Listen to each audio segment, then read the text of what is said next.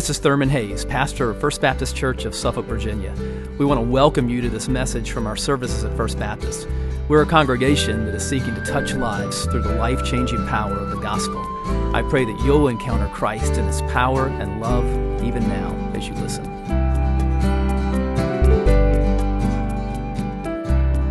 Father, as we think about the gospel this morning and think about our redemption, think about the fact that our ransom has been paid, that, that no charge can be brought against us, that, that there is no condemnation for your children because Jesus has taken our condemnation for us. Father, we thank you for the good news of the gospel. We thank you for the riches of the gospel uh, that we have been exploring in Romans 8. And we pray that your spirit would bless us again this morning. Open our, open our eyes, open our minds and our hearts to see and receive wonderful things from your word today. Lord, I pray for anyone here who's discouraged. Father, for people who are, are carrying uh, burdens around today, people who need a word of assurance, especially. This text is just so faith fortifying. It's just meant to strengthen us and encourage us as your people. And so, Lord, I pray that you would do that by the power of your Spirit in these next minutes together as we dig into your word. In Jesus' name, amen. Well, we have been walking through uh, the book of Romans, if you are new uh, today, and we've been walking through the great eighth chapter of Romans. And today we're going to finish uh, chapter um, 8, and we're going to look at verses 31 through 39 and we're going to take a look at the God who is for you as a believer. Romans 8 and verses 31 through the end of the chapter. If you're using one of the Bibles in the pew, uh, it would be on the bottom of page 944. Um, but let's find that together. Romans 8 in verse 31, and I'm going to ask you to stand again for the reading of God's Word as we just honor the author of, of God's Word by standing together as we, as we read the Word. Romans 8, and beginning with verse 31. What then shall we say to these things? If God is for us, who can be against us? He who did not spare his own son, but gave him up for us all, how will he not also with him graciously give us all things? Who shall bring any charge against God's elect? It is God who justifies. who is to condemn? Christ Jesus is the one who died. More than that, who was raised, who is at the right hand of God, who indeed is interceding for us.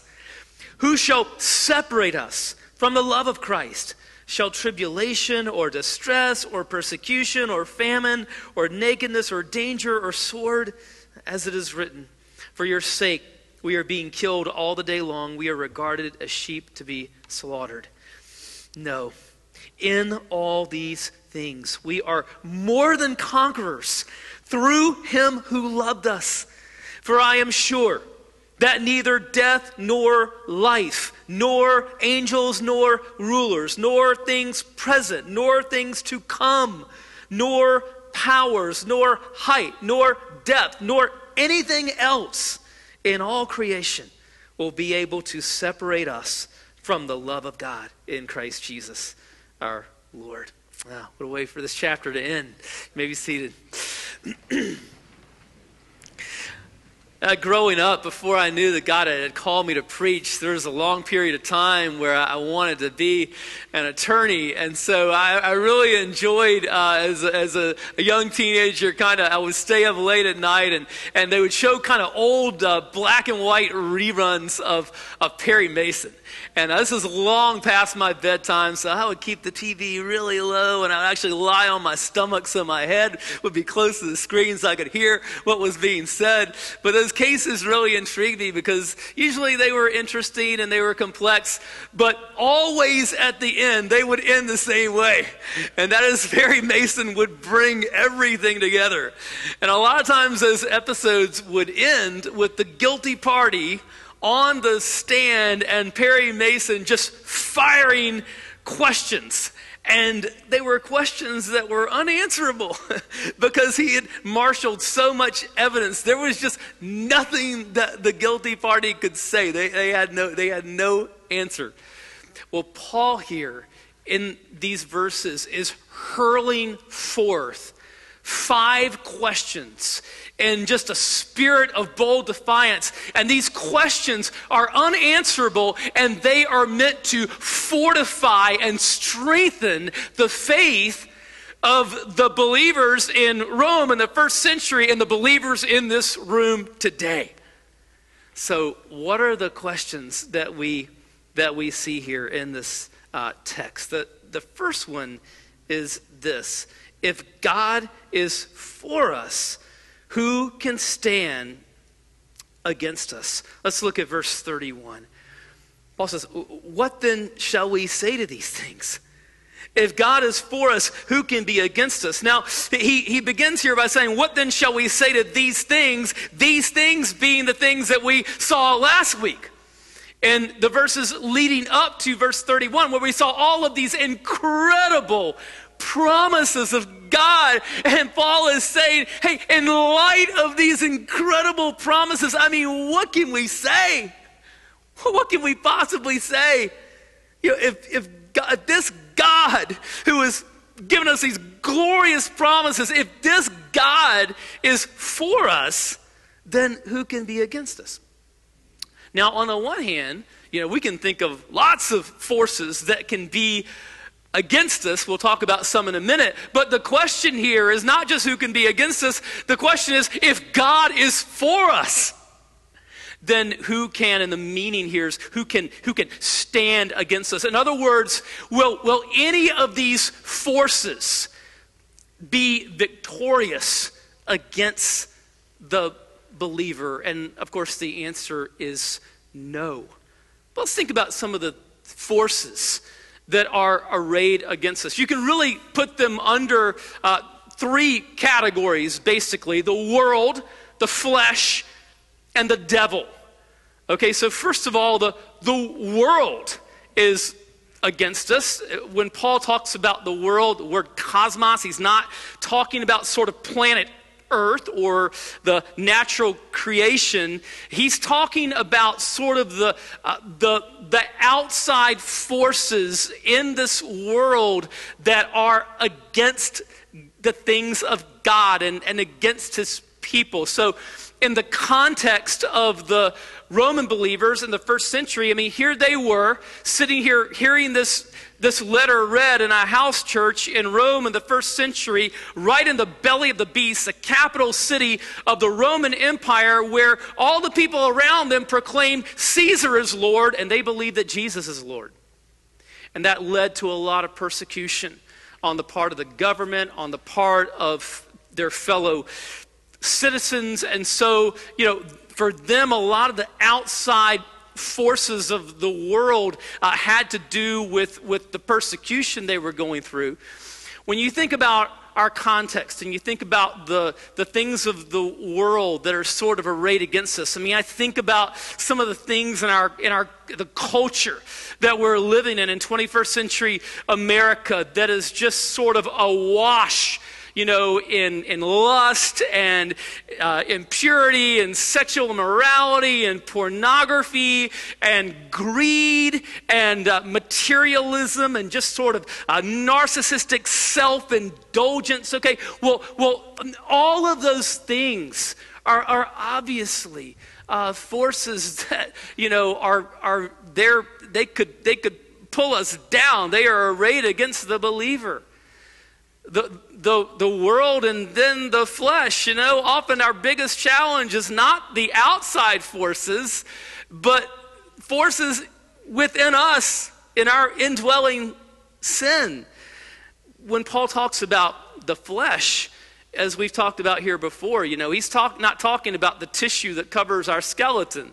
When he talks about the flesh, he's talking about the sin nature that each of us is born with and the indwelling sin that each of us still uh, deals with, even as a believer.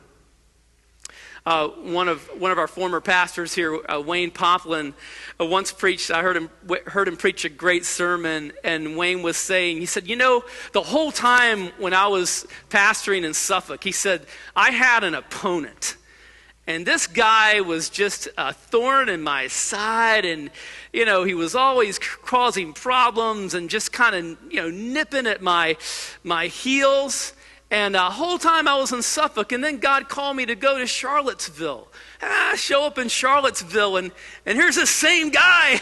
He's there again, you know, and he's the same as he was before, and he's creating problems, and he's a thorn in the side, and he's just a persistent opponent. And then God called me to Charlotte, and lo and behold, to my horror, I look out, and here's the same guy who's followed me to Charlotte. And Wayne says, Who was this, this constant nemesis, this persistent opponent? It was me. You see, friends, the, the biggest challenge that, that each of us deals with is really not the one outside, but, but inside, right? The, our, our flesh, right? The indwelling sin within each one of us. So, you know, we've got outside forces in the world, we've got our flesh, and we've got the devil. First Peter 5 8 says, Be sober minded, be watchful. Your enemy, the devil, prowls around like a roaring lion, seeking someone to devour. Listen, the devil is not some cartoonish figure, you know, with horns and a pitchfork and, and red pajamas. The devil is, is a, a, a spiritual being, highly intelligent spiritual being who has had thousands of years of practice at tripping up and manipulating Christians and dividing churches. He has practiced, he's been doing it for thousands of years. He's good at it. We got the world, the flesh, and the devil. And, and in our own strength, we are not strong enough to deal with any one of them, let alone all three of them in combination, which is what we face. But we don't have to deal with them in our own strength, right? The, the question is if God is for us, and He is, then who can stand against us? Stay close to Jesus, and, and nothing can touch you. But if you allow your life to drift from Jesus, your life can become a train wreck very quickly. Stay close to Him. If God is for us, who can stand against us? Second question Will God withhold good things from us, from his children? Will he, will he do that? Verse 32 He who did not spare his own son, but gave him up for us all, how will he not also with him? graciously give us all things. In other words, Paul is making an argument here from the greater to the lesser.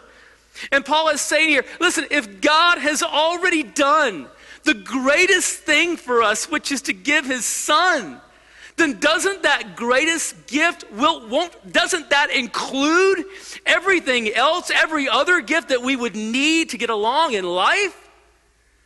If god has already done the hardest thing which is to give his son then then doesn't that include things that are much easier and things that, that we need to be provided for? You know, if God has already met our greatest need, which is salvation through Christ, then won't He meet the lesser needs and the challenges and things that we face in our lives? Would, would, would, He withhold anything from us that we really need if He's already given His Son for us? Of course not. Those of you who are parents, loving parents, I mean, would you, would you withhold good things from your children if it was in your power to give them? No, you would not. Jesus says in the Sermon on the Mount in Matthew 7 9 through 11, or which one of you, if his son asked for him for bread, would give him a stone? Or if he asked for a fish, will give him a serpent? If you then, who are evil, know how to give good gifts to your children, how much more will your Father who is in heaven give good things to those who ask him? Let's, let's go back to verse 32 again. Oh, this is so powerful. And Paul says, He, He who did not spare his own son, but gave him up for us all. When, when I see those words, gave him up, think about what we saw earlier in Romans in, in chapter 1, where you, you remember that, that Paul is talking about the fact that people just persisted in sin. They persisted in going their own way until God said, okay, have it your way. And God gave them up to their sin and to the consequences of their sin. In other words, you know, if we say to, to, to God long enough, I don't want you, then God at some point will say, okay, I'll, I'll give you what you want. That's what we saw in, in chapter one, right? We, we saw that, that, that at a certain point in time, people just persisted in sin, and, and God gave them up. He gave them up to their own choices, to their own consequences. God essentially said, okay, have it, have it your way. But, but here we, we, we see that God gave Jesus up for us all. In other words, we don't have to be given up to our sin and to the consequences of our sin because God has given his son up for us. We don't have to be handed over to, to sin, to sinful choices and their consequences because Jesus has been handed over on our behalf. All because of, of God's love. The 19th century British pastor Octavius Winslow said, who delivered up Jesus to die? Not Judas for money, not Pilate for fear, not the religious leaders for envy, but the Father for love. So listen, if God loves you that much, what are you worried about? I mean, what is the situation that you're carrying around today? What is the burden that you're carrying? What is the thing that you're fearing today? What is the situation that really scares you? What are you, what are you burdened and worried about today? Friend, there is not one thing, there is not a single situation in your life where, as a child of God, the Father is not saying, I've got this. I've got this. Because He's already gotten the greatest thing for you. Do you really think that the one who gave His Son for you is going to withhold from you any good thing that you need, any provision from you? Oh, his, his greatest gift includes all of his lesser gifts. Will God withhold good things from us? No. Third, who will bring any charge against us? Verse 33. Who shall bring any charge against God's elect? It is God who justifies. So the language here in verse 33 is, is legal language. That word charge is like a, a, legal word, a charge against someone, just like uh, today. Uh, the word justifies here is also legal, right? And we talked earlier in Romans about how when we trust in Jesus, that God justifies us. It means that He makes us right with Himself. He declares us uh, not guilty, but righteous. We are, in Christ, we are acquitted of all charges. And not only acquitted of all charges, but we are given a, a righteous standing before God. Uh, we talked uh, a few weeks ago about, about Martin Luther's dream. You know, Luther, Luther has this dream of uh, all the sins that he committed in his life being written down on these scrolls, you know, every single sin he'd ever committed, all that's written, it's written there in his own hand, and the devil came to him in this dream, and he said, Is all of this yours? Is this your life written in your own hand? And Luther had to confess that it was. And so the devil kind of made him feel about that high, and he got ready to leave. And Luther said, and, and you can add one more thing to it.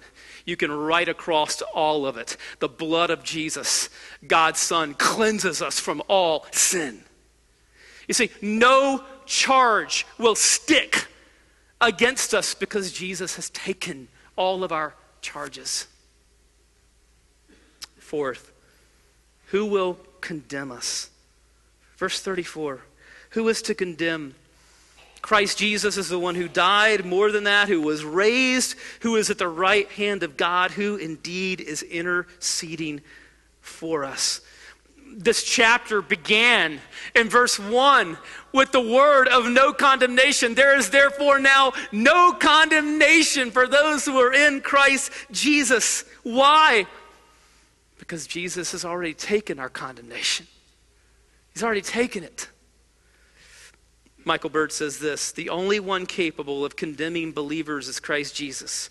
And he has died, risen, and ascended for them, and is now interceding on their behalf. Praise God. Fifth, who will separate us from God's love? This chapter began with no condemnation, and it ends with no separation. Who will separate us from God's love? Verse 35. Who shall separate us from the love of Christ? Shall tribulation or distress or persecution or famine or nakedness or danger or sword? You know, what stands out to me about this list is that Paul had faced all of these things personally. He talks about them in, in 2 Corinthians 11 23 and following. Far greater labors, far more imprisonments with countless beatings, and often near death. Five times I received at the hands of the Jews the 40 lashes less one. Three times I was beaten with rods. Once I was stoned. Three times I was shipwrecked. A night and a day I was adrift at sea on frequent journeys. In danger from rivers, danger from robbers, danger from my own people, danger from Gentiles, danger in the city, danger in the wilderness, danger at, uh, danger at sea, danger from false brothers, and toil and hardship through many a sleepless night and hunger and thirst, often without food, in cold and exposure. And apart from other things, there is the daily pressure on me of my anxiety for all the churches. and so, going back to verse 35 again, I mean, Paul had faced tribulation and distress and persecution and famine and nakedness and danger and sword. And there was coming a time when a sword was going to swing and Paul's head was going to be separated from his body, but it could not separate him from God's love for him in Christ. Verse 36 As it is written, for your sake we are being killed all the day long, we are regarded as sheep to be slaughtered. Paul is quoting here from Psalm 44 22, and he's, he's referring here to the martyrdom of God's people. But can the enemies of the gospel separate us from the love of God in Christ by killing us? No. No. Verse 37 No, in all these things we are more than conquerors through him who loved us. The word for more than conquerors here is hypernikao. It, it means that we are hyper conquerors, super conquerors. Why? Because we are united to the one who has already conquered the ultimate death. And so, therefore, when he begins to talk about the things that cannot separate us from God's love, the first thing that he begins with is what? Death. Verses 38 and, and 39. For I am sure that neither death, nor life, nor angels, nor rulers, nor things present, nor things to come, nor powers, nor height, nor depth, nor anything else in all creation will be able to separate us from the love of God in Christ Jesus our Lord. Nothing in death, nothing in life, nothing in the spirit world, nothing in time, nothing in space, nothing in anything can separate us as believers from the love of God in Christ Jesus our Lord. Let's pray together.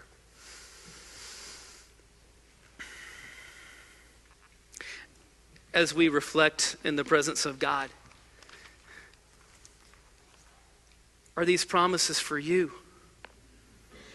Are you one of God's children? Have you turned to Jesus in repentance and faith? Have you turned to the Savior and, and turned away from sin and self and, and seeking to do life your own way apart from Him? and turned to Jesus and, say, and said, Lord, I receive you. I welcome you into my life as my Savior and as my King. Oh, friend, do it today. You've seen how much He loves you. What more could He do? Turn to Him. This world offers you nothing but ultimate misery and, and separation from God. But in Christ, nothing can separate you from His love. Turn to the Savior, trust in Him. Say, Lord, I'm following you today. In just a moment, we're going to stand and sing a song of invitation.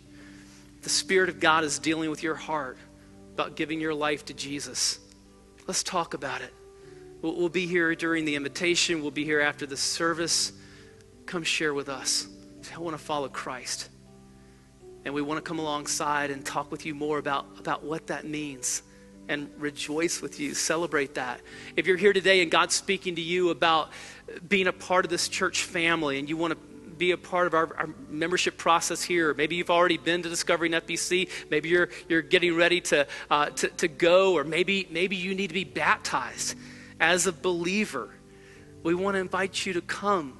Let us, let us know that. We want to come alongside and, and rejoice with you and talk with you about more about what that means we invite you to come. If there's a need in your life for prayer, you can pray with me or one of our pastors. This altar is open for you. And so, Father, we, we give you this time, and we pray that your Spirit would work and move in our lives right now for your glory's sake. We pray it in Jesus' name. Amen. Let's stand together as we sing.